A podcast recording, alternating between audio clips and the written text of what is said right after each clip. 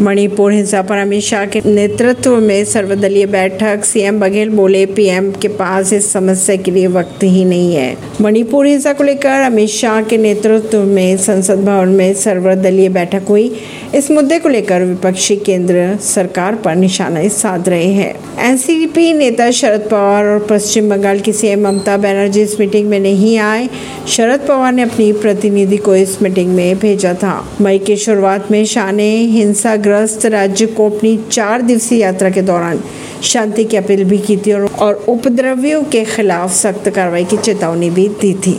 अगर बात करें मणिपुर हिंसा की तो मैथी और कुकी समुदाय के बीच एक महीने पहले भड़की थी हिंसा, जिसमें सौ से अधिक लोग जान गंवा चुके थे। राज्य में अनुसूचित जाति का दर्जा देने की मेताई समुदाय की मांग के विरोध में तीन मई को पर्वतीय जिलों में आदिवासी एकजुटता मार्च का आयोजन भी किया गया था, जिसमें झड़पें शुरू हुई थी। अब बात करें भूपेश बघेल की तो पीएम पर भी सीएम भूपेश बघेल ने साधा निशाना, उन्होंने कहा, बीजेपी के लोग दावा करते हैं कि हमारे राज्य में सांप्रदायिकता नहीं है। यहाँ 50 दिनों से मणिपुर चल रहा है, लेकिन पीएम के पास समस्या के समाधान के लिए बात करने का समय ही नहीं है। ऐसी ही खबरों को जानने के लिए जुड़े रहिए जनता सरिश्ता पॉडकास्ट से परवीन दिल्ली से।